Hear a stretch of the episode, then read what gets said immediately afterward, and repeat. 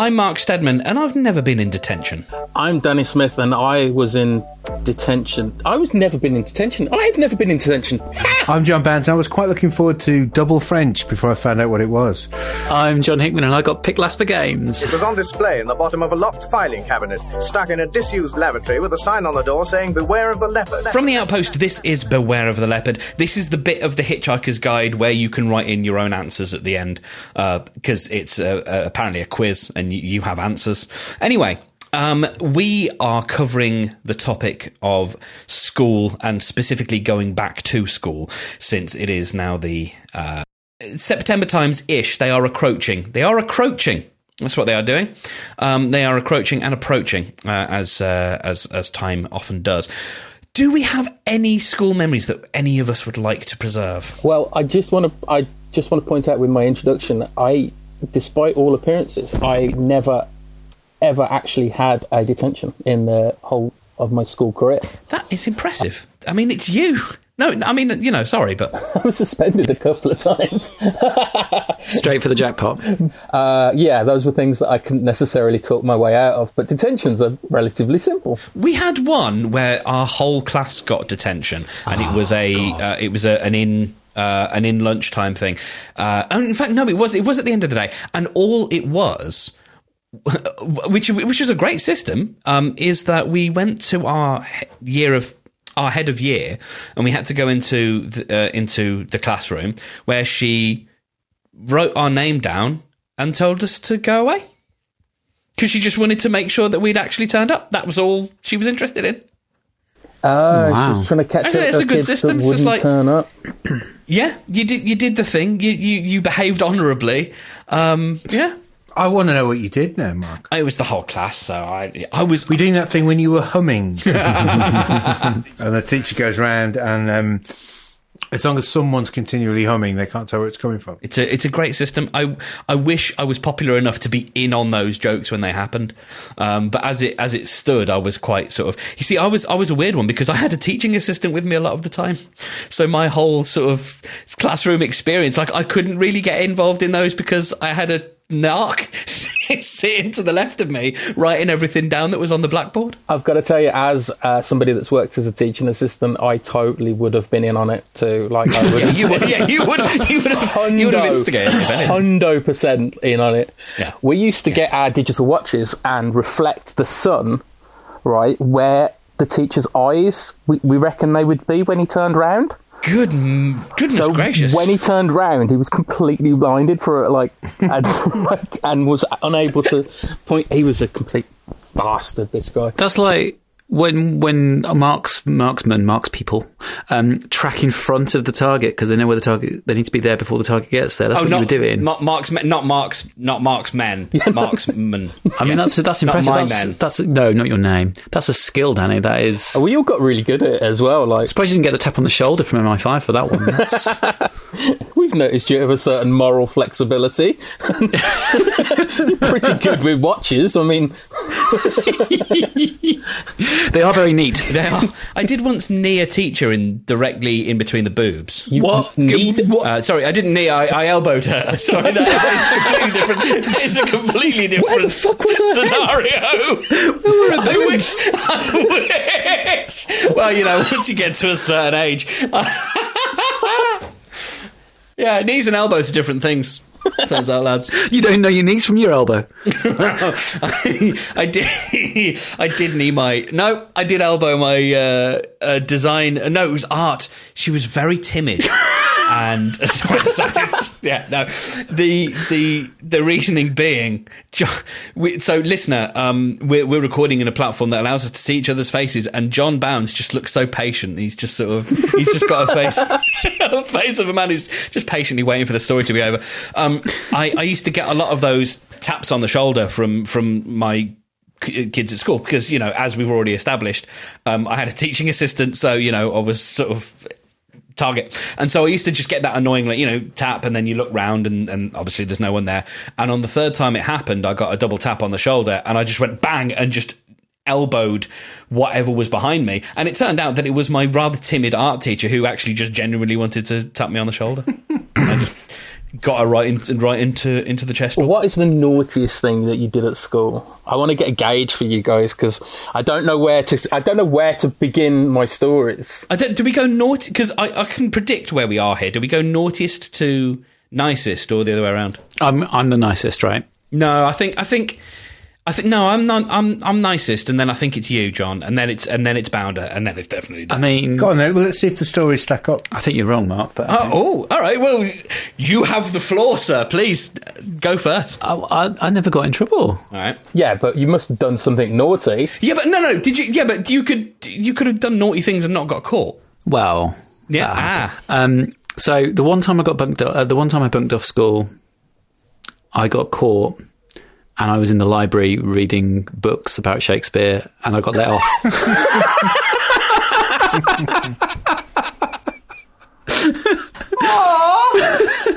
oh, buddy! Oh, that that that brings down the level of story that I'm going to actually tell down by a few. Like Jesus Christ, Christ, Hickman, you'd have chalk on your back in a in a rude way if I was. Oh my God! I mean, oh God! Okay, that was wow. the naughtiest thing I ever did, Mark. I don't. Wow. I, so I didn't. I'm not sure I've done. Actually, I've probably done loads of those naughty things. It, it, there's a a very a properly naughty thing that I never got caught for. There's um in my last year of uh, juniors, I was ill on the day of the maths exam, mm-hmm. and um, they let me take the exam the next day I was in, which is I guess is not really important. It's not like a GCSE or anything, and um, what uh, I don't know. Our school was, um, I guess, lazy. You used to get the same maths exam every year. Ah, Ex- the exact same paper, mm-hmm. and I guess you're you would uh, assume that um, kids would get better and better every year because they'd been taught more and they'd get better at maths. And I was already quite good at maths, and um, I was left alone in the corridor. And what they hadn't realised, I'd got a uh, calculator watch, so I was in, I was only a couple of questions away from uh, doing it, and then I did the rest of the things on my little watch there where no one was watching. So I got hundred percent in my maths exam, mm-hmm. and I've got absolutely no idea whether or not I would have got the questions right if I hadn't have cheated, because I was I was clever enough to get hundred percent. So not anybody went right, you know, but um, I, yeah, I think I mean I've I got naughtier as I got older. But that was um, that's classically naughty. Mark, I had a memory that occurred to me a few weeks ago, and I, I, sat with it, and it just made me laugh so much because it was it was so puerile, and I'm amazed that I never got caught. It's really embarrassing. It's not naughty, but it's puerile. Um, I got into a phase from about year nine when I used to draw. When we used to, you know, handwrite everything. I used to draw W's as big bouncing boobs, like really rounded W's. So I used to draw W's as, ma- as a massive cleavage. So they were really sort of round. And I then got into a phase because that wasn't enough. The thrill of doing that wasn't enough. So I used to put nipples on my W's. and I never got caught. I was wow. convinced. I was convinced at some point they were going to see these pendulous, filled W's um, with with nipples, um, and, uh, and and and I never got caught. I hate to see what your eyes look like. Yeah. um, I yeah, I, I, I bunked off a couple of times and never really copped much flack for it. Um, I I wasn't naughty. I was very. I was not a good student at all. I was very scatterbrained. So I got in trouble a lot, but not because I was naughty, just because I was bad at being a school kid. Right. Let's brace ourselves. Daniel. Okay, there are the there are three main naughtinesses that okay. I can recall. Um, apart from one really bad one that I'm absolutely won't talk about. Now, is that to protect the listener, our friendship, the legal system? What is the reason for not bringing that one to our attention? Uh, two out of the three that you just mentioned. Cool, cool, cool, cool, cool, cool, cool, cool, cool, uh, cool. So the first one is uh, not that funny, but it is also quite naughty. Is um, a friend of mine acquired a credit card from a place that I'm not going to talk about, Um, and he was able to buy bottles of whiskey with it because it was a credit card, and under 18s can't have a credit card. So therefore, the school child that they're serving yeah, yeah, no, no, that, that, that was ID, that was, yeah. must be of age. So um, I was a prefect of uh, one of the blocks, and lunchtime everybody used to pile into my block, and we'd sit in the toilets and drink a bottle of whiskey between the four or five of us that were there um, in this hour lunch by cannonballing it. You know what cannonballing is, where you at one point somebody is always drinking. Okay. That's exactly what happened in that Burt Reynolds film, yeah. So we pass it around like that, and uh, a, a lot of my science lessons were um, were not that memorable, if I'm p- completely honest. Was it just in science then? Uh, we normally had science after lunch, Oh, okay. Right. Yeah. yeah. so uh, I do my science before lunch, but we, we we could have he could have I could have had another lesson and it blacked out entirely. Let's be honest. I've normally done two, uh, three sciences before breakfast. One of I the would have loved to have got a buzz on in a lesson. That would have been phenomenal. Yeah, it was. It, was, it, it it made it bearable. Speaking of which, this one of the things that I got suspended for was being part of a group of people. For some reason, down uh, Ruby Shops, there was it was a really weird strip of shops, and it went um, wedding dressmakers, Chinese restaurant, brew makers, like a, a brewing shop. Mm-hmm. Um, and like it was a a- homebrew thing? yeah, like a homebrew shop. So we bought um, homebrew wine kit and made our own wine um, and put it in panda pop bottles and sold it to the first years. That's quite naughty. A couple of first years got really bad stomach aches. Um, their parents investigated and we got collared. Was that a good year? I've just got. I've just thought of a really on-brand one that happened to me. Oh, lovely. We had two school magazines at school. One was the um, one that was produced by essentially the A level English set, which was like an unofficial one. Then there was the official school magazine. Now I wasn't cool enough to be in with the um, English set. But, but the thing is, I didn't get anything in the in the official school magazine because I wrote this page, which I um, my friends were editing it, and the um, on an Acorn Archimedes they were laying out. love to see it. You love to see it. So I'd, I'd written this page, and uh, I'd written it as a fake uh, letters problem page that was essentially answered by Karl Marx. Of And this John thing. Yeah, this is very on brand. Yeah. It had got as far as it had been laid out. It got got to the printing stage, and the teacher that was overseeing the official school magazine said, "You cannot put this in." uh, I wasn't there at the time, and I got a um, a, a photocopy of that was scrawled over it. Send this to Viz or Socialist Worker, but not the record. Um, we had a sixth form committee at my school, and I, in my role as the prefect for the senior school, which is the fifth and sixth forms, I had to chair it, and I had to produce minutes and put them up on several notice boards. And I also produced a satirical set of minutes based on my own minutes each month. And pinned them up next to the official minutes. Naughty minutes. Minutes after dark. the head of sixth form was livid about it, and he kept on saying to me, "John, I'm going to find this guy and nail him for you." I do get the impression that our school days were um, a little different. Very different. A little different, maybe. I'm not saying I went to um, a slightly posh school, but I I did get absolutely hammered on the skiing trip and throw up everywhere. My school got banned from Jodrell Bank because we shoplifted too much from the gift shop. Fucking people in the minibus on the way home and they're all pulling out tea towels going, yes, score! I'm like, yeah, Got you one enjoy on that fucking tea towel. and that, that novelty pencil sharpener. You've got a rubber in the shape of whatever a fucking Jodrell Bank is.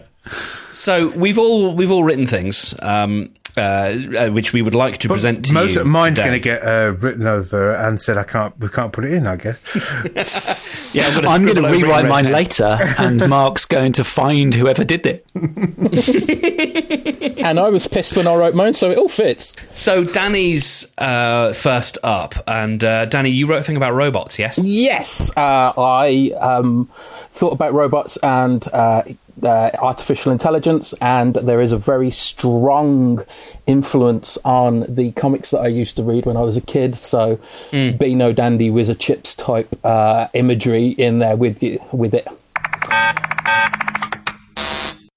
There have been bad ideas, nearly as long as there have been ideas. And the only reason the first ideas were not bad ones is because not to die and absorb nourishment were patently obvious. But trust us, the curve is pretty steep from here. In the history of bad ideas, though, a few stand out as real humdingers, but the Blojayan Fire Festival of Methane Planet 6, introducing the Earth game Lego to the seven footed race of Bukians before they were introduced to shoes, and Tories all pale in comparison to the almighty fuck up that was Robot School. It has long been noted that natural biological squishy life form, as soon as it gets the hang of taking care of itself, starts taking care of its offspring. This is called parenting, and this is the second most powerful drive in the universe. Next step is to start looking after each other. This is called civilization and is the third most powerful drive in the universe. Then these now fed, clothed, and comfortable squishy biological life forms start looking for other things to take care of. This is called boredom and is the single most powerful drive in the universe. After exhausting local fauna and flora to tame and look after, the next step for most squishy biological life forms is to create their own artificial life forms.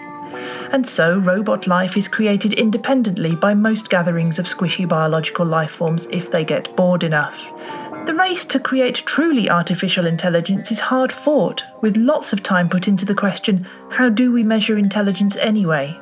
The fact everybody was competing in a race with no clear measurement of who was winning would suggest that that question was more pressing than everybody suspected.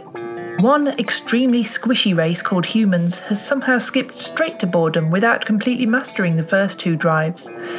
One particularly clever squishy human came up with a way of measuring artificial intelligence called the Turing test, which consisted of conversing with both another squishy being and a robot in a text only capacity.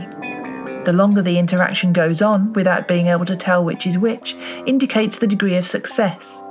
When this idea was eventually disseminated to the galaxy in general, it was immediately discounted, because most other intelligent beings recognize that real intelligent life is normally measured by how quickly you can politely end a conversation with a stranger or avoid it entirely.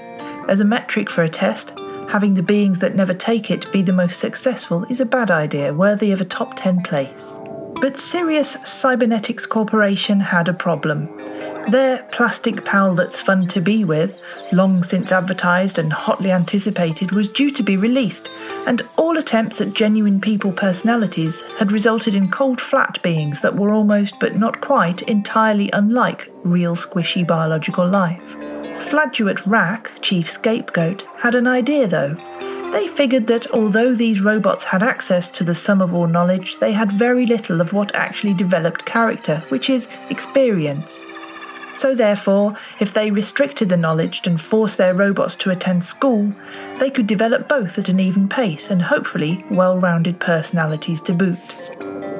Now, as anyone who has worked with or even interacted casually with children will know, school children are violent and cruel little sociopaths who have not fully developed their empathy glands, and it takes nearly a decade of socializing before they do. Putting them together only increases these traits before they finally learn how to coexist without torturing each other. So, this brings us to the really bad idea. Add together cruel sociopaths, an atmosphere that increases these traits, and a bunch of near indestructible beings that have both underdeveloped personalities and various high grade weaponry as actual limbs, and then get the infamous bloody uprising of midfield comp. Overnight, the world leaders were found dead, their heads in the toilets having seemingly been flushed to death. Military bases were wrapped shut in near impenetrable layers of shiny toilet paper. Aerial egg bombardments devastated cities. And the full on brutal assault of the world's sweets and fake plastic vomit manufacturers saw troops wielding weapons ingeniously constructed from stationery.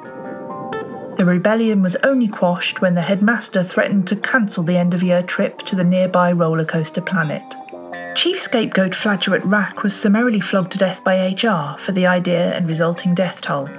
Scholars have raised the question of having someone from a race of being that only achieves transcendence through punishment as an organisation's representative for when things go wrong, but others see this as a win win. Interestingly, the same scholars have since noted that the biological squishy schoolchildren actually fought on the side of the robots and perhaps did learn something about cooperation after all. Oh, there's a lot to unpack. Lots to there. unpack there, lads. Yeah, yep. yeah. I got I got a bit carried away, and you know what? I think I left out my favourite line. Oh no! Yeah, you know when you write these things and you maybe come up with one or two lines first. Does does that? Yes. Yeah. Absolutely. Uh, the the line that I came up with has actually been left out. Oh no! Please tell us. I was trying to think of um, early. Um, early personality, robot personality uh, attempts at passing for prototypes. Yeah, pass like Eliza. Yeah, passing for mm. biological um, uh, creatures were, and it just had this uh, mental image of a robot going up to a human and saying, "Hello, how are organs today? Do you like walk?" That's essentially the sort of thing a three-year-old says. Yeah. yeah, I did like yours, Dan. It was. Um, Asimov's Bash Street Kids is. Uh...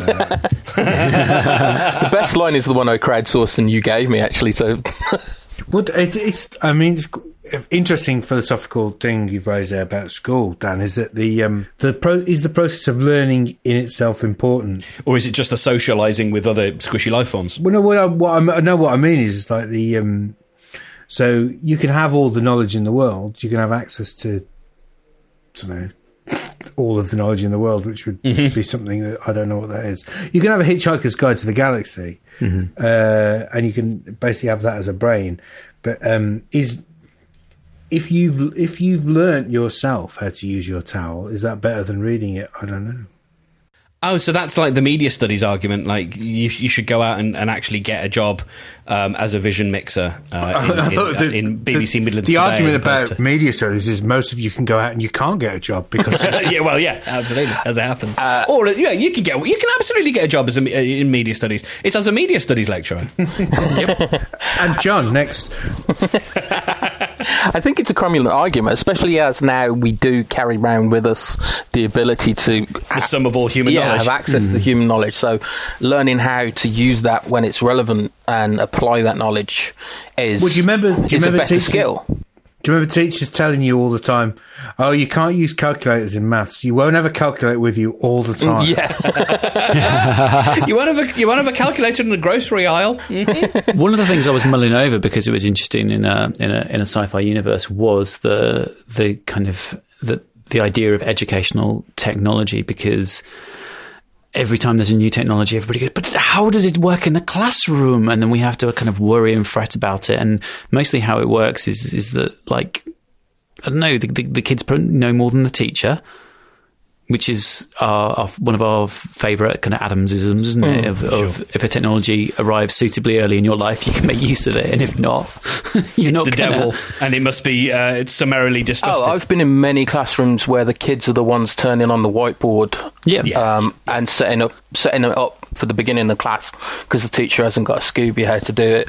I remember um, getting told off because I was trying to uh, help the teacher. I was trying to explain that it was probably a problem with the tracking in the in the old uh, VHS uh, cabinet that used to get wheeled out for uh, in, in, primary school. Um, people of a certain age will remember the, the TV cabinet. Uh, oh, when that, wheels in, you know it's party yeah. time, right? Yeah, oh, absolutely. it's like a uh, drinks was, cabinet for seven year olds. yeah, something from the trolley. Um, Here's some BBC Look and Read programming. In junior school, we used to sit on the hard floor uh, for watching TV programs on that wheelie cabinet thing. Mm-hmm. And I remember one of the teachers saying, "Oh, we can't make him sit on the hard floor all the time. They'll get piles." Without explaining what piles was. So for years, I thought piles was a type of insect that crawled up your bum. Is it not floor? Are you sure it isn't? I genuinely thought that. I was, I was like, oh no, that sounds horrible. Oh, absolutely not. One of the things that I uh, that I really enjoyed about it was the um, the sort of the inversion of Alan Turing, who's this kind of like he, he's obviously disowned by the um, by the British establishment, but very much an English gentleman.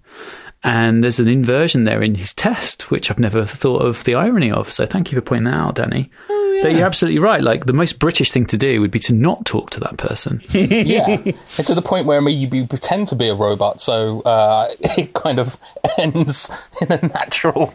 That's like like the equivalent of picking up the phone and saying, "Hello, You've reached my answer machine message. Please leave a message after the tone.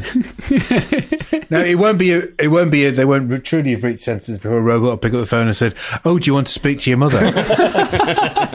does ever, does anyone's mum still say the number when she picks up the phone? Uh, my mum never did that, um, but I, I got into a habit of it when, when I was on, on, on the landline. Yeah, just the last four digits. It was only over the last four digits. What, what use is that, Mark? So that you knew you had the right number.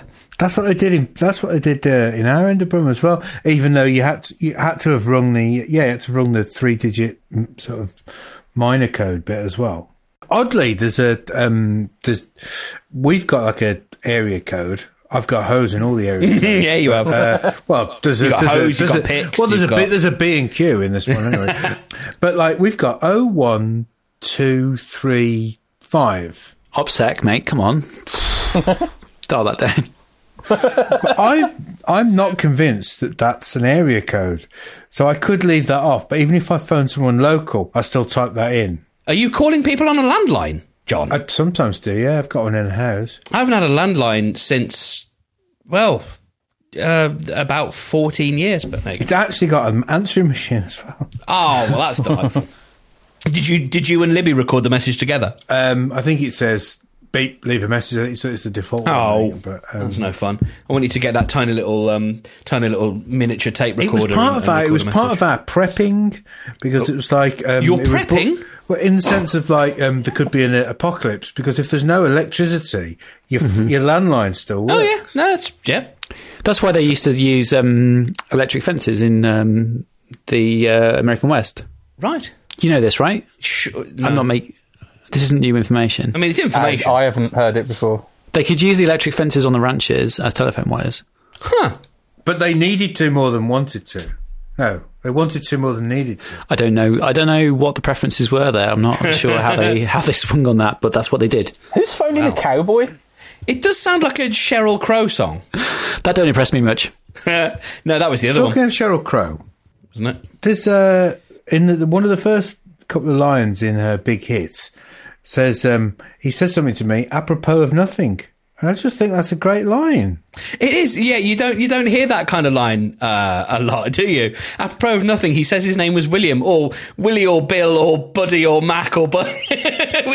I just don't think she was listening. To be I honest, don't think she was. That's a great song. Uh, I yeah, I, I, grew, I really grew into to liking that song a lot. It's very good. Well, come on, look, all I want to do now is have some fun. So let's Absolutely. get on with the show. All right. Well, um, in in that uh, in that vein, then uh, Bounder's up next, and um, Bounder's going to be talking about Monday mornings and the fear thereof. If it makes you happy. hey.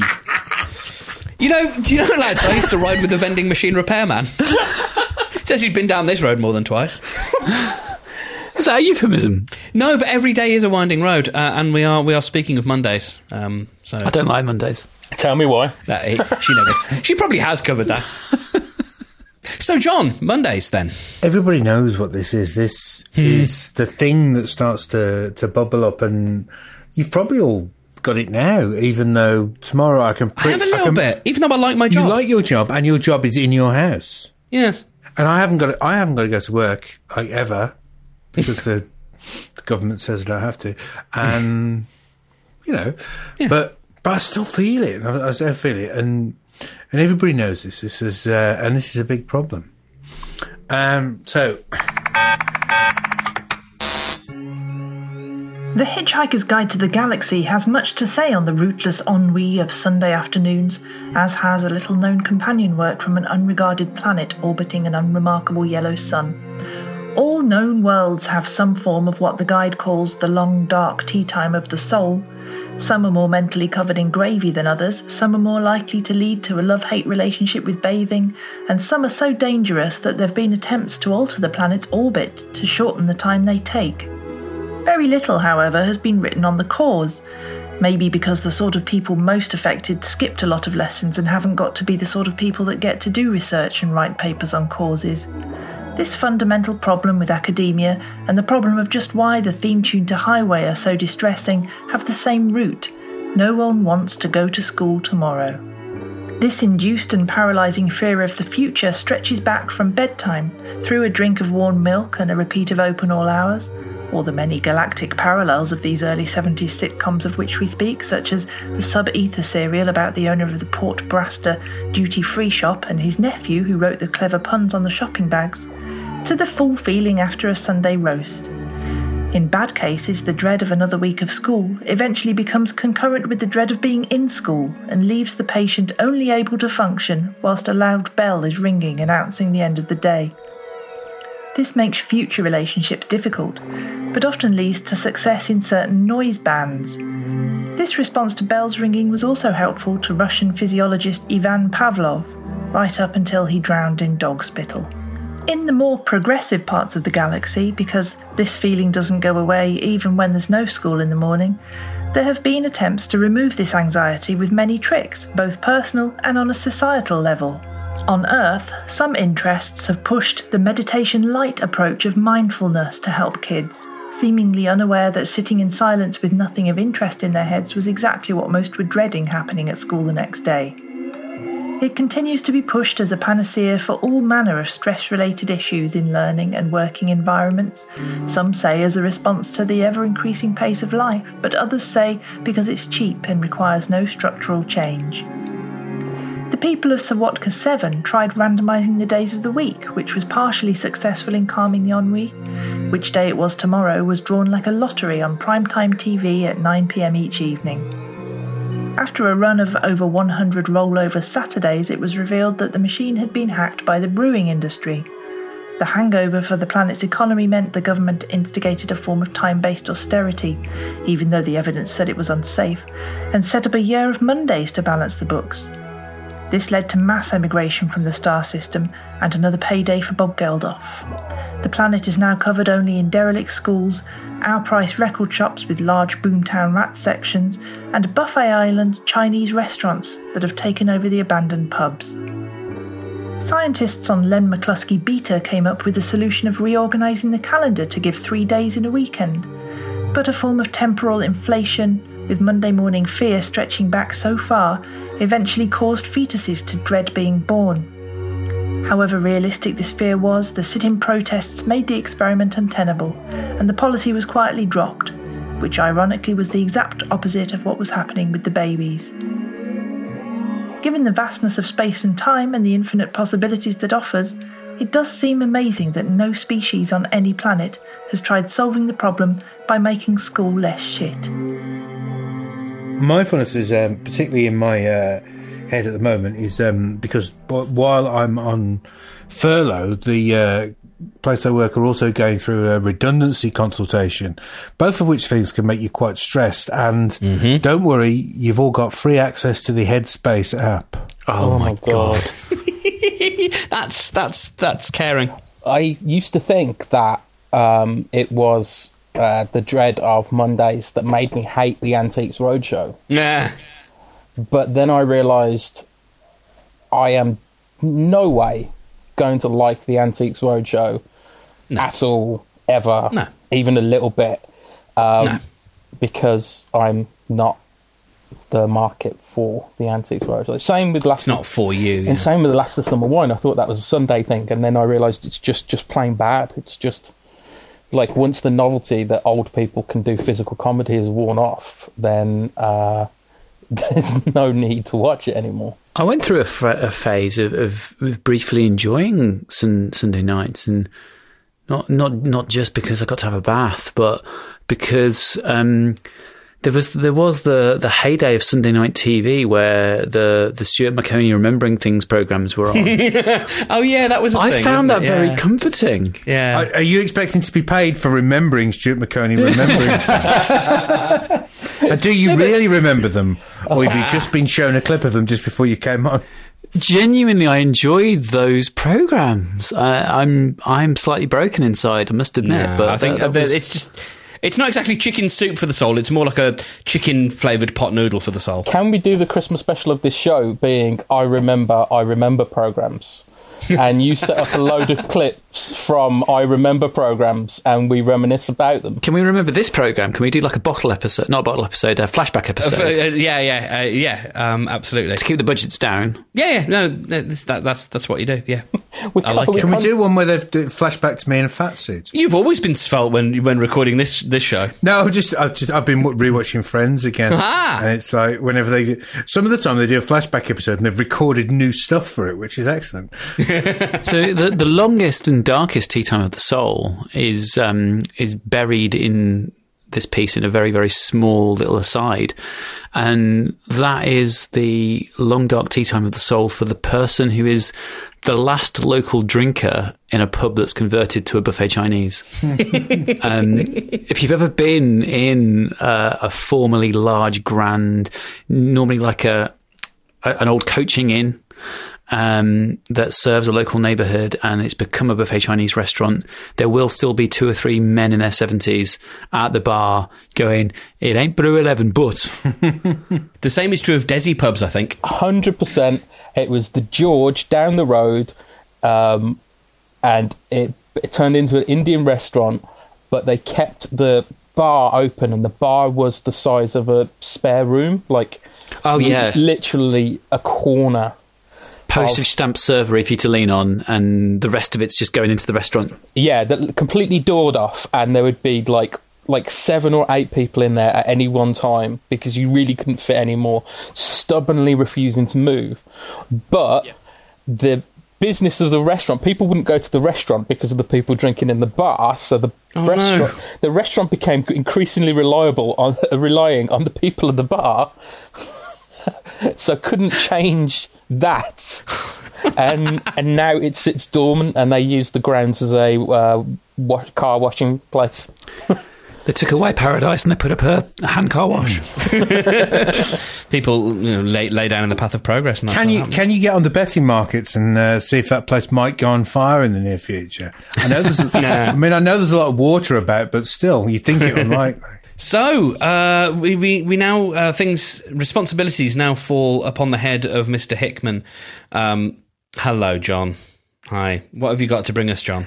Well, it's it's been heavily trailed. Um, it does involve media studies. Um, I, I had a nu- I had a number of things I was working on and thinking about, and and in the end, ultimately, I decided that I would um, work through a few things. with you all. Oh, okay. I'm So- glad that we could be here for you. Yeah, yeah. yeah. Um, for those for for those who are listening who don't know, although I mention it every week, uh, I I used I used to be an, a professional educator, and I'm not anymore. And um, I'm I'm now gonna I'm now gonna get some therapy from you all. So thanks in advance. The great anthropologist, ultra professor Barlowy Ian Vrads of the planet Varxiel points out that once the principle of universal schooling takes hold in a society, battle lines are immediately drawn between two competing meta-pedagogies. Some will hold that a school is a place to open the mind or minds of young beings so that they can see the wonder and splendour of life and be ready to confidently enter the adult world where they will make art, contribute to knowledge, admire creation, and where their souls will soar. Others would instead have it that school is a training ground for work, a place where the young are broken, learn rules, learn to be punished, and are fully prepared to spend the rest of their lives rueing missed chances, fearing authority, and trudging towards a disappointing death at the end of a functional, if unremarkable, life. If we were to put a name to these sides, those who believe that school should nourish are called teachers, and those who take the opposing view are called government ministers. While teachers often like their wards to express themselves and undertake learning journeys centred on the things which interest and fulfil them, government ministers will frequently champion learning approaches that involve repeating chunks of information which are entirely divorced of any practical or meaningful application and context. A good example of this is the learning of dead languages. The university's most famous and expensive school, Thrigviox Hall, gave us 10 of the last seven stewards of the Kipua Belt territories, and each and every one of them can perfectly conjugate the pre plu past perfect of the verb to krizatzel in the ancient language of the priests of Tragoon, but can't tell you the price of an ounce of trinium fuel. The battle lines are keenly drawn over the matter of non subjects, that is, the topics which those in authority feel do not have enough educational value. Examples of these areas include the media studies of Earth and corpus ephemeral transubstantiative acoustic doodling, which is often taught on Exec 7. Both are widely derided by those in power, being called Mickey Mouse subjects on Earth and quantum boondoggles by the Exexians. Interestingly, both of these subjects provide certain frameworks and approaches to critiquing prevailing power structures and could help young people to understand how those in authority replicate their claim to power by suppressing ideas and knowledge, whilst reproducing claims that ultimately preserve their authority. And also, some of the doodles sound really neat. All of this led to Oolon Colluphid writing the book Oh My, They've Really Done a Number on You Here, which was banned in most quadrants of the galaxy and led him to refocus his work on annoying God, as it was much easier than working against centrist policy makers. I've often wondered what the uh, galactic equivalent of a pint of milk is.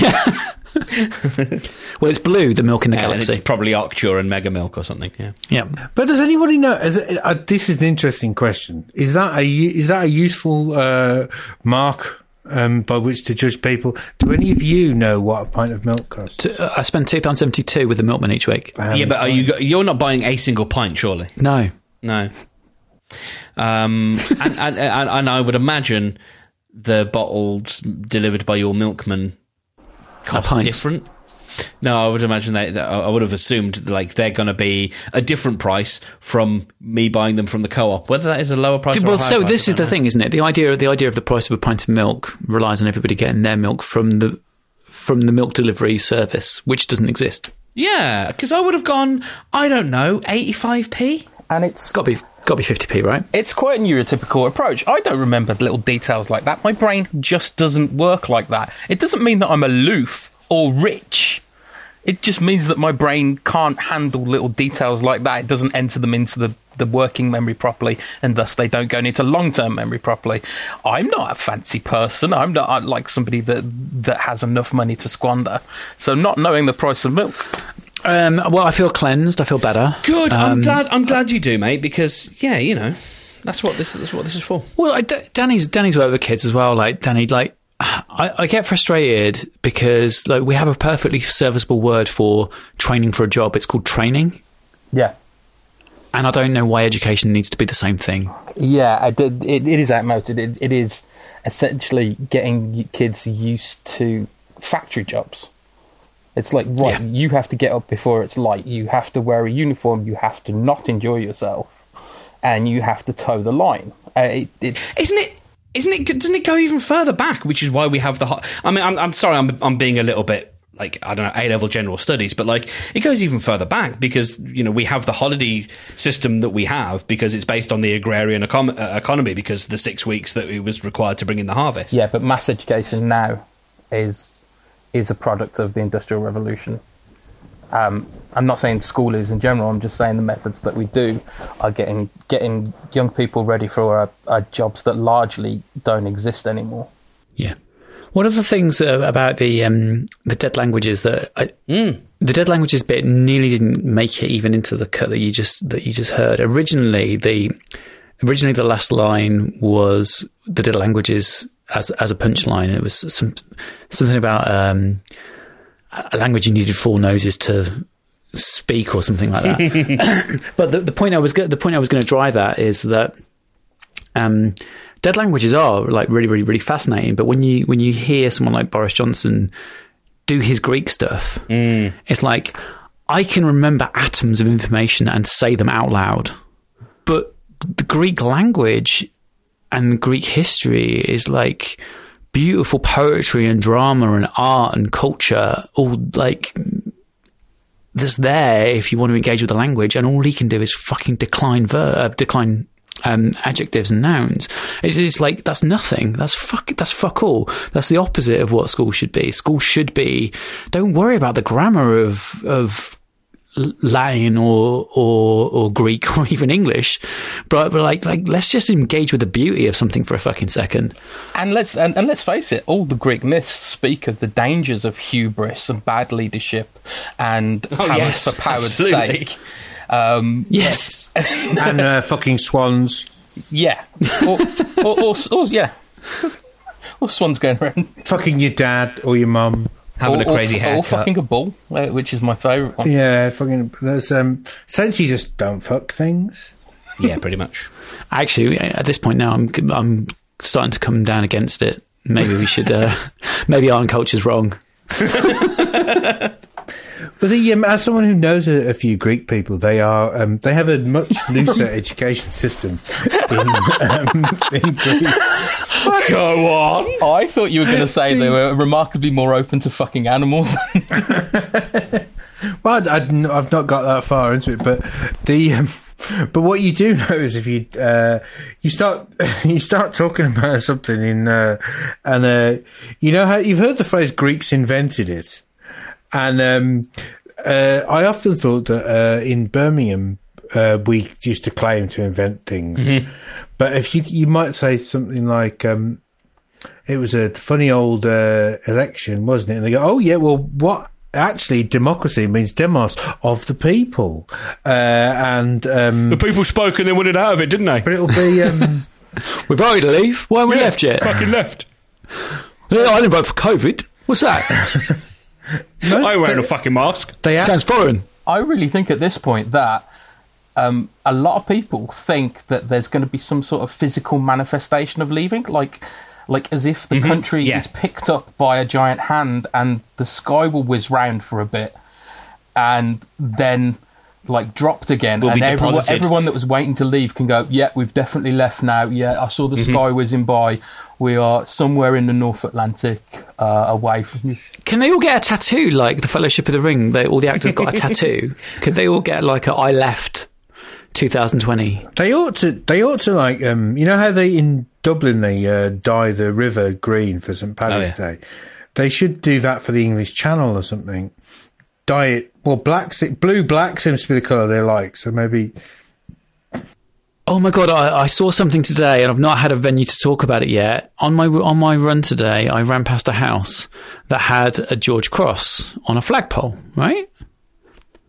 That's okay. I'm not going to make a judgment about it, but you know the thing about a flag flying upside down, meaning you're in distress. oh yeah. you can't fly a George Cross upside down, can you? I don't think you can, unless it was given away by the sun and it says England across the middle of it.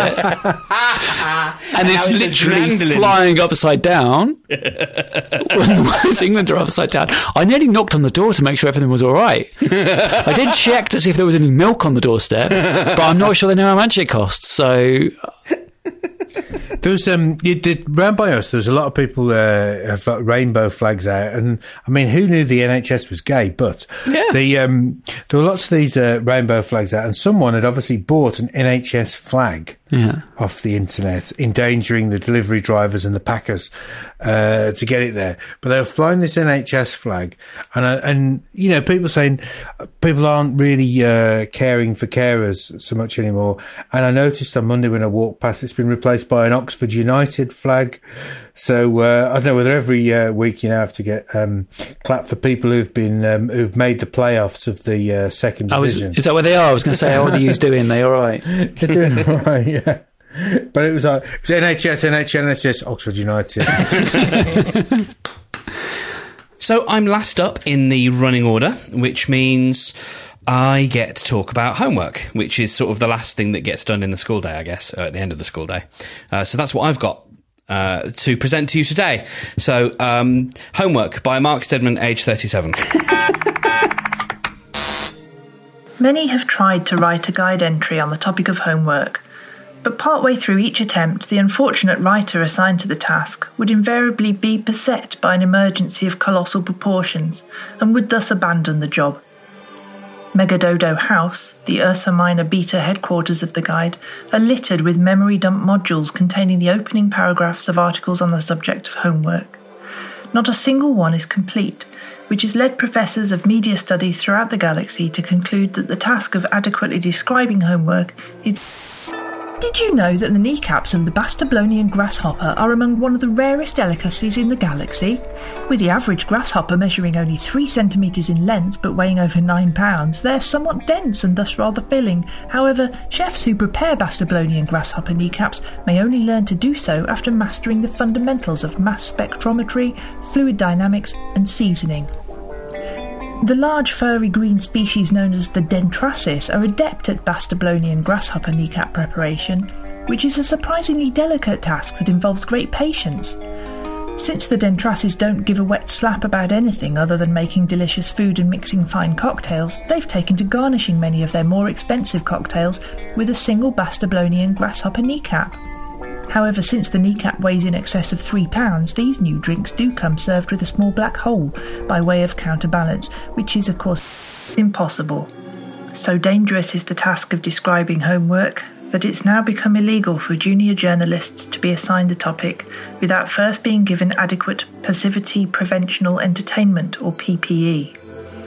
Access to PPE, which include limitless quantities of a strong Brownian motion producer, say a nice hot cup of tea, headphones playing ambient electronic music, and a set of brightly coloured pens has been severely limited as the work of writing about the universe's dullest topics has fallen onto the heads, shoulders, knees, and in some of the more genetically upside down species, toes of junior journalists.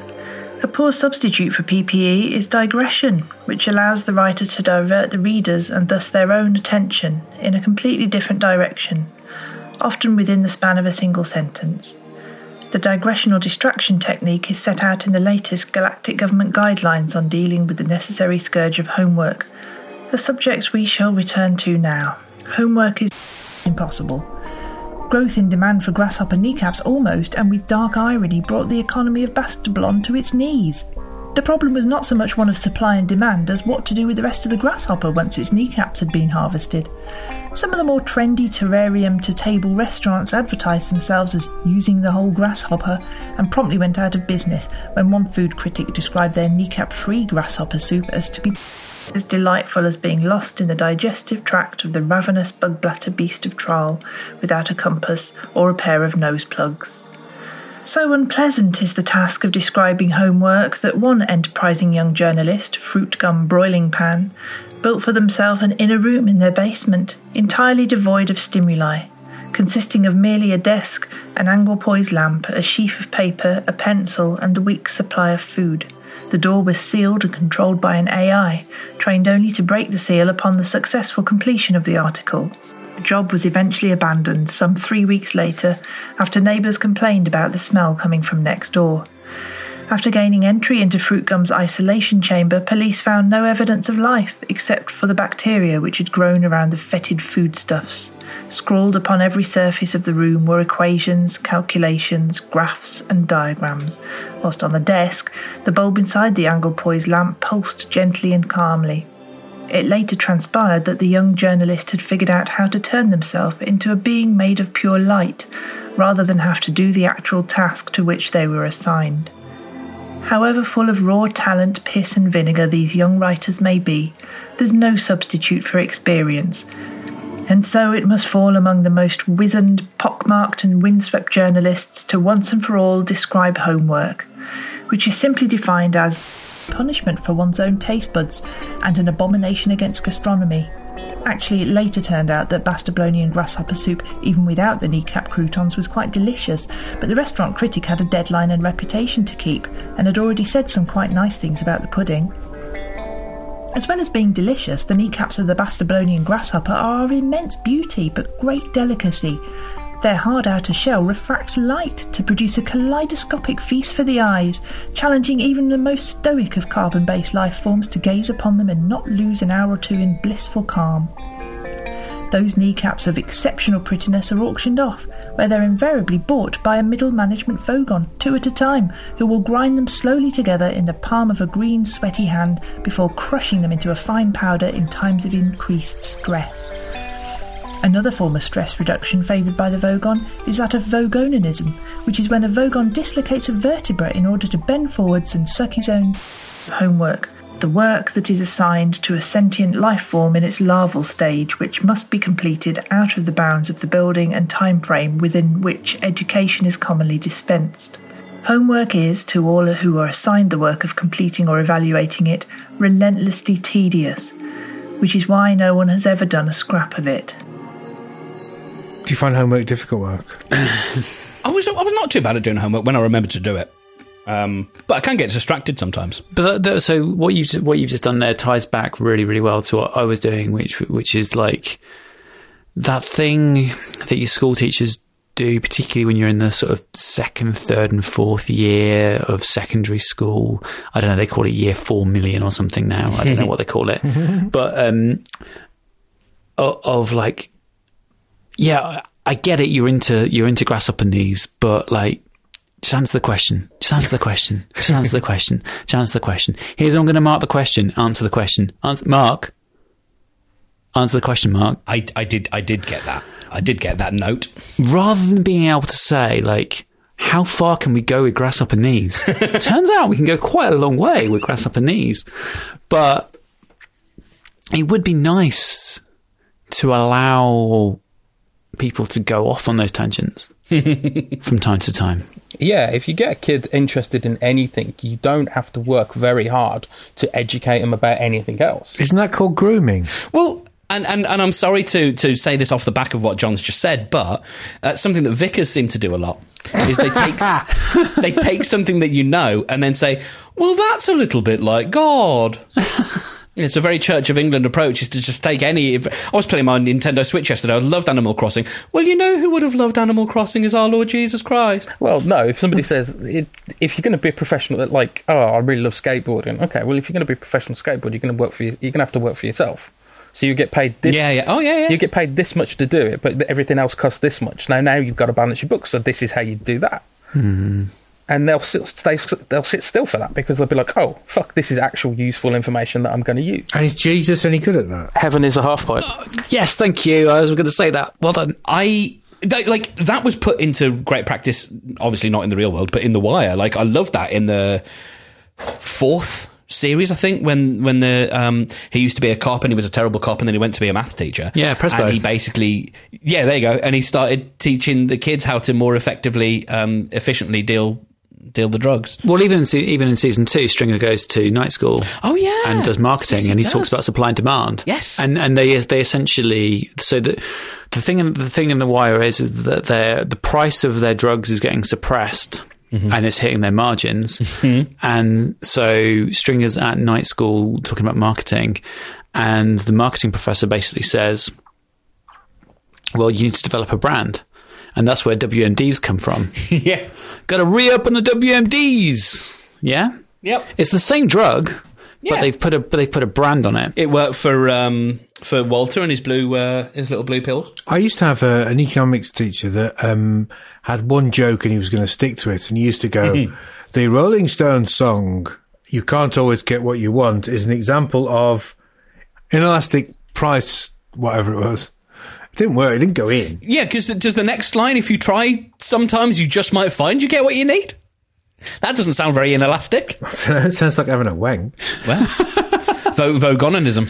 And love, love's not fade away. So, you know, that's not going to go anywhere. Don't forget the disgrace.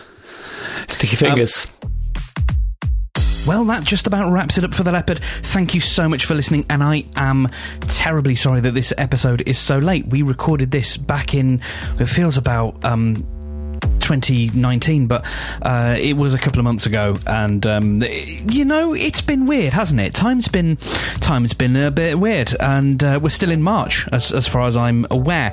Um, so uh, do do please accept my apologies for the horrific lateness of this episode, but we will be back uh, hopefully in a month's time. try and get sort of back on some sort of schedule uh, with an episode all about music, which has been um, finished and recorded, and uh, and so we've just got to uh, edit it and, and get uh, and get our guide voice to to voice the entries what we've written. And uh, speaking of, thank you so much to Emma, who is also known as Editorial Girl. You can find her on on Twitter and, and the places for being the voice of our guide. We are indebted to Emma, and especially given the last entry, which was a little bit more of a challenge, I think, and I think she pulled it off. so uh, this has been uh, a lot of fun. I'm looking forward to coming back to you again, hopefully in a month's time. Uh, in the meantime, you can find us at btlpodcast.com. Also, uh, the uh, lads and I, um, bar Danny, I'm afraid, um, he hasn't been excluded. This is just what's happened. um, uh, myself, uh, John Bounds, and John Hickman have got a little side project that we are doing at the moment, a little side hustle. Uh, it's only um, going to be around for a few weeks, but it is a satirical news podcast, very short, twice a week, called Todayful, and I would love you to check it out. I think you'll really enjoy it. Um, if you like our humour and um, the stuff that is written as opposed to this kind of ramble, uh, then I think you will enjoy it. It's professionally voice acted by a different person. Um, and uh, I, it's it's it's great fun. Uh, Todayful is the name of the podcast. You will find it in all of the podcast places, and uh, it's it's really great. so I can say that because I haven't written any of it. Um, that will uh, just about wrap it up then. Um, again, thanks for listening, and I will speak to you again very soon. So until then, share and enjoy.